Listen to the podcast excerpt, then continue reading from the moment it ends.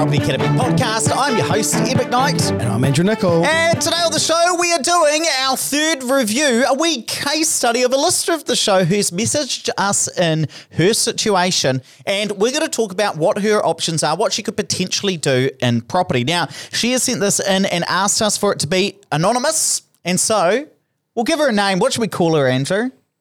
You really put me on the spot with it. Let's call her. Louise. Okay, all right, we'll go with Louise. So there we go. Louise, here, here is your situation. Actually, Louise has done really, really well for herself, but she said she's a bit confused about what she should do next, given the headwinds in the market, new tax rules, her stock market portfolio has taken a wee bit of a tumble. So let me summarize her situation for everybody. And then what we'll do is we will go through, talk about some changes she could make in order to achieve her goals. Now, first off, she wants to achieve a passive income. She'd like 150K, but she's thinking, you know what, 100K would be a good start. We've chatted back and forth. She wants that in about two to three years. Now, here's what she's got. She's got some really good assets, actually. About a $2.2 million property over on Waiheke. That is an investment property. Initially bought that for 1.2, and that's got a mortgage of about 850k on that. On top of that, she's managed to lock that in at really low interest rates, 3% for the next five years. So really low interest rates, and that's earning about 45k a year. On top of that, she's got about 400, just shy of 400k in cash. So a lot of cash and 100k share portfolio, 40k in KiwiSaver, and earns about, I think she said here, 180k per year. So, Louise, with all of those numbers, what can you do? Well, the first thing I'd just say to summarize your situation, you've got really, really good equity. And the one thing I've actually haven't mentioned is that Louise has told us, Andrew, that she owns a property with her partner that she's living, currently got no debt on that property. So, really good equity position. Other thing that's important to just note is really, really good income. So, you've got some options there. You've got the ability to borrow to invest if you want to. And you've got about $1.84 million worth of what we would call investable assets. So, when you take the value of your Waiheke property, take away your mortgage, add in your cash, you've got just over $1.8 million that you can actually invest to create that passive income, which gives you those options. I haven't even included your KiwiSaver in there because, look, without seeming too creepy, I, I had a wee look at your LinkedIn profile and you're definitely not 65 yet. So you, that's not going to be available to you. So my key point here is you've got some options, but there are some challenges the challenges. So first of all, the Waiheke Island property has got a very, very low yield. And whilst people can kind of just forget that that's probably not acceptable if you compared it to another property because the debt's so low and you've owned it for so long, we need to kind of look at what the opportunity cost is if we keep that property versus selling it and potentially buying other properties. And actually, Andrew, I didn't put it on your notes, but it's about a 2% gross yield. So really, really low yielding property. A gross yield, if, if you ask me. Tough crowd. So let's talk about the future of the Waiheke property cash flows. Before the tax changes, that property would have worked out over the next 15 years to $105,000 worth of positive income. That's with higher interest rates, which is great. Post changes, so once the interest deductibility is phased out completely, it'll be positive for the first five years while interest rates are low and you've still got some deductibility. But after that, you're going to be negative 50,000 over the 15 years. So it's probably still going to be a good growth property because Waiheke is obviously closely linked to Auckland. But you know, it is a bit more limited than Auckland. I wouldn't say it's the same as Auckland. Do you know what the historic rates are? Oh, enormous! Like nine percent for some oh, parts okay. of it, like in Oneroa, because Waiheke properties have just gone insane over the last kind of two three years. Yeah. But the big impact is that the cash flow over fifteen years is going to be about ten k worse per year. Yeah. So it's going to be one hundred and fifty k worse off after these tax changes. Combine that with the low growth, this sort of property is not going to provide the sort of passive income that Louise is looking for. Yep. Now, second of all, the value of your shares has gone down recently. Now, we don't know how much. Oh, 30%. 30%. I, I found out after I, after I wrote the notes, this was 30%. is a complete stitch up. I get my half caked notes. Right. So, generally speaking, we'd probably be hesitant in saying sell them now because that crystallizes your losses. And Also, that would be giving personalized financial advice, Yeah, which we cannot do on a podcast. But you are likely to see these rebound at some point in the future. So that's maybe just something you might want to consider. The third and final thing is, as Ed said, he is a creep and did a bit of stalking on you, Louise, and says that you're young enough that that KiwiSaver is not going to be accessible anytime soon. So as a result, we've left that out of the calculation. That's right. Now, if we've got that Change wrong, your account Louise. to private, Louise. No, I was going to say, Louise, if that's not the case and you're about to hit 65, send me whatever hair dye you're using because it's clearly working. Now, what are Louisa's options? Now, we have modelled this out to try and find a creative situation. Of course, the standard strategy we talk about on the show is buy a whole heap of growth properties, build up your equity, and then eventually sell them, buy some high yielding properties, get a good passive income. yeah, but often with a yielding property in there to create a wealth wheel. Yeah, there's a bit more subtlety than just the Okay. buy some properties, then sell and buy some more properties. now, the good thing for you, Louise, is as we said, you've got a lot of equity. You've already had a lot of that growth. The question is, how do you use that to get a passive income in quite a short time frame? So we've had to look at some things that are creative. One thing that we've looked at is, first of all, selling that Waiheke property, given that it's got a lot of growth, but not providing a lot of yield. So if you came in and had a chat to us, that's probably what we'd tell you. Now, factoring in sale costs, the fact that you're going to have to pay for a real estate agent, all of those things, I think you could walk away with about $1.25 million, potentially more, given that the Waiheke market is so hot at the moment. And she's told us actually she's had people knocking on her door. Really? Well, not knocking on her door because it's a rental property. She doesn't live there. But pe- Dropping pamphlets. people want to buy this off her. So ah. potentially Oh. she could get a higher price on that.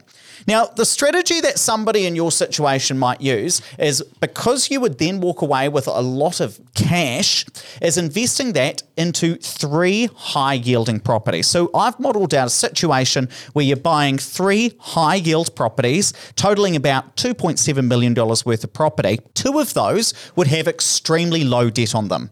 So one would be no mortgage at all. One would be a very small mortgage. The third one would have a lot of debt on it. Now, because you're looking for that passive income in a short space of time, you probably want to take what this is more of a conservative strategy because we're looking at then using the rental income from those high yielding properties in order to aggressively pay down debt. The reason behind that is if you want that passive income in three years, you don't want to be relying on market-led capital growth because three years is just too short a time frame. If it was 15 years, all gravy, that's what we'd look at. But you want it in three years' time. And so using those high yield properties to pay down debt is going to increase your net assets more quickly. How quickly? That is a great question. Let me look at my modeling. So, what I've modeled out here is paying down the third property as if you were going to pay it off over a 15 year period. Now, you wouldn't actually do that in practice because you just need to get the debt down low enough that it starts to create that passive income. But from the modeling I've got in front of me, I think you'd be able to get that 100K passive income by three years from today Pretty good. if following this strategy and the assumptions work out. Now, that is based on one thing, Andrew, that we need to talk about. Usually on this show, when we talk about building a passive income, we talk about targeting a 4% net yield. So that means that after you've paid all of your costs, the money's come in, you've paid your property manager, you've paid your insurance and your rates and your body corporate, all of that sort of stuff, you'd walk away with a 4% net yield. Now, these numbers only work to get it in that three year period that Louise is looking if she gets a 4.5% net yield.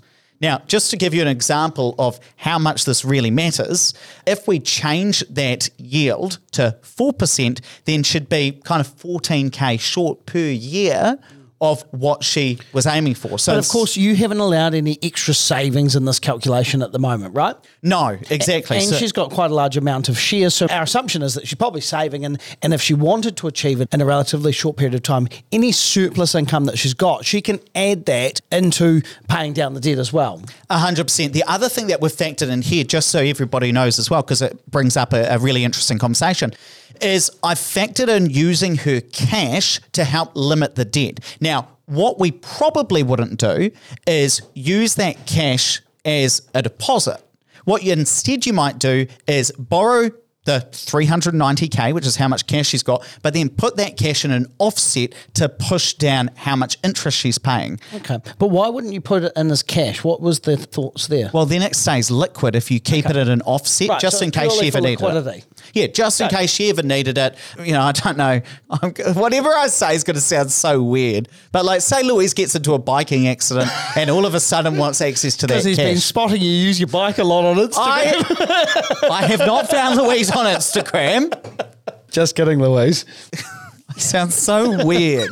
You make me sound even weirder than I am in real life. But these are some of the things that you might start to think about. The other thing that I've also factored in, just so you know, Louise, is also inflation adjusted everything. So when I say getting 100K income, or it was actually 96K passive income in three years' time, that's 96K in today's income, all inflation adjusted to make sure you live in the same lifestyle. Just on that note about the 4.5% net yield, while we use 4% as a good general rule of thumb, that's because there are a wide range of properties that kind of achieve that. There are absolutely properties, particularly if you're using something like a BRRRR strategy as well, that you can actually generate that sort of income. So that's not impossible. In fact, I just today reviewed some properties that we're going to be looking at recommending for some investors that that would be suitable for, and they were townhouse dual key units, which I think would be pretty close to 4.5%, if not 4.5%. I'm not going to tell you about them today, but the webinar, which we'll tell you about shortly, are hopefully going to be able to showcase them then. Oh, yes, you're going to have to come along to it. It's going to be a banger. So, one other thing that I've also looked at for you is potentially adding in a growth property as well. So, because you eventually want to get up to that 150K passive income, what if we add in a growth property? On top of this, in order to help you get there. Now, if I plug in the numbers, put you back at a 4.5% net yield, then we're probably looking at that at about eight years, nine years from now, based on the modeling in front of us. So, certainly, the good news here is because you've invested, because you've got some equity there, you do have some options. Now, Louise did say to us, My issue is that I've got so many options, I don't know what to do. Yeah, and that can often be the way. One thing that I just wrote down as you're waffling on there about Louise's private life and where she goes to cafes was that sometimes you've got to look at your portfolio and say, is this the property I would buy today? Is it still a good investment today? Because it might have been a great investment when you bought it and it's done what you needed it to do. It's gone up in value, it's providing some income, but today doesn't meet the criteria that I need for the future. And whilst you don't want to be too quick to sell things just because it's had a bad year or something like that, I think that it's really important to actually dig down into your portfolio once a year and figure out if something's right for the future. That's one of the services we offer doing the portfolio analysis. 100%. The other thing that I just wanted to mention, Louise, as well, is that the really interesting thing about this situation, thank you for sending it in, is that it is quite that different strategy compared to what we usually would. So, again, just to recap before we wrap up the show, the strategy that you would look at, again, not recommending it, this is not personal financial advice, given that we're on a podcast, but purchasing a couple of high yielding properties, one with high debt, two with low or no debt, using the rental income from the three properties to then pay down aggressively that mortgage over, say, a 15 year period. And then, based on the numbers we're looking at, potentially being able to have that 100k passive income in three, four years' time. So that's the sort of strategy you would look at. Now, one thing I will just say is that if you're listening to this and thinking, God, this is quite interesting, I'd love somebody to look at my personal portfolio to do this for me,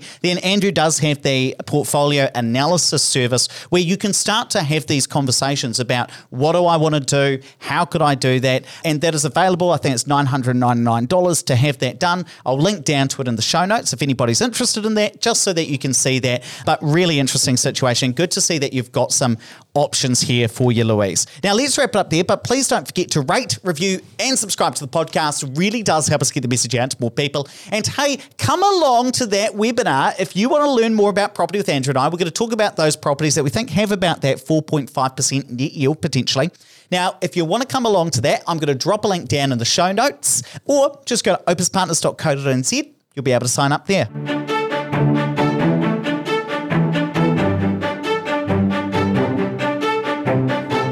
Listening to the Property Academy podcast. I'm your host, Ed McKnight. And I'm Andrew Nicol. And we're going to be back again tomorrow with even more daily strategies, tactics, and insights to help you get the most out of the New Zealand property market. Until next time,